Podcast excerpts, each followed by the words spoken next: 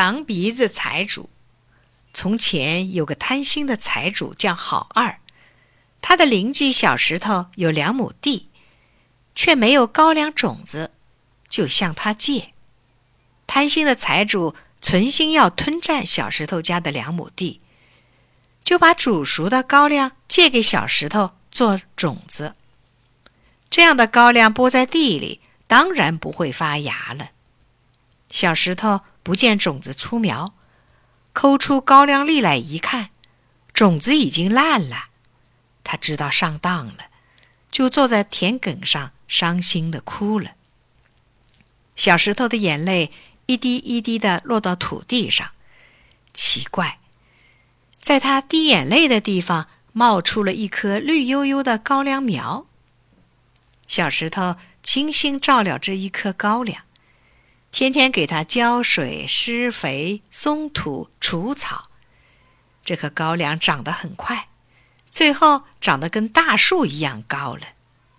到了秋天，高粱米又红又大，远看像玛瑙，近看像珍珠，一岁至少能打十斗高粱米。家家砍高粱了，中秋节那天，小石头也去砍高粱。不料一阵狂风吹过，飞来一只铁嘴大老鸭，把他的高粱穗子叼去了。满田只有这一颗高粱，怎么能让铁嘴老鸭抢走呢？小石头忙顶着风，向着老鸭飞去的方向追去。他追呀追呀，追到一座荒山中，可天黑了，老鸭不见了。小石头又冷又饿，就找个山洞睡下了。半夜里，他被外面的人惊醒了。他爬起来，从石缝里往外一瞧，月亮地里坐着八个人。只见一个人拿出一个小葫芦，说：“好，今年中秋节该我献宝了。我这宝叫酒肉葫芦。”说着，他向葫芦吹了三口气。把葫芦一摇，叫一声：“酒肉快来！”果然，地上就摆满了大盘大碗的酒肉，热腾腾、香喷喷的。他们吃呀喝呀，一会儿就醉了，跌跌撞撞散去了，却把那葫芦忘在地上了。小石头想，这些人一定是仙人，他连忙喊：“仙人，仙人，你的宝贝丢了！”他追上去，把葫芦还给仙人。仙人谢了谢他，问他为什么到这没人烟的地方来。小石头把事情的前前后后一五一十的告诉了仙人。仙人说：“好孩子，你勤劳勇敢又诚实。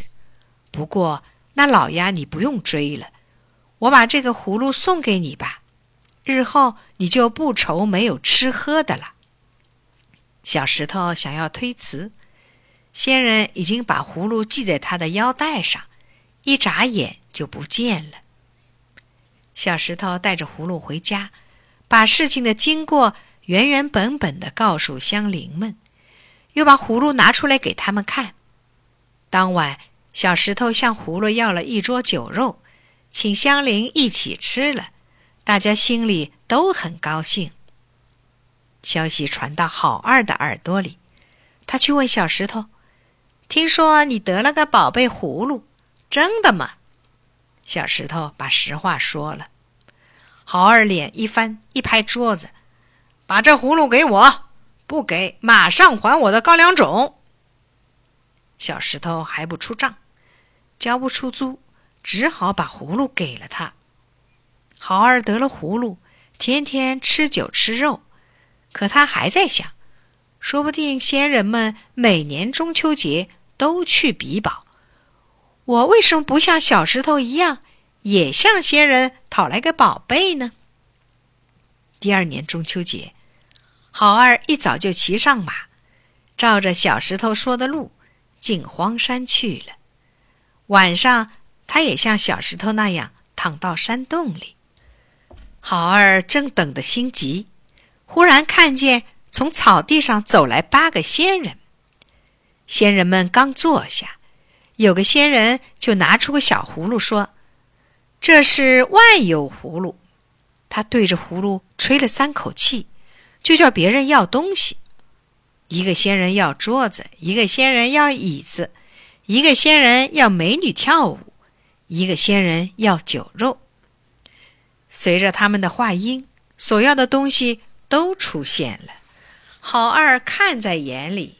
羡慕极了，可是仙人们吃完酒，却把宝贝系到腰上带走了。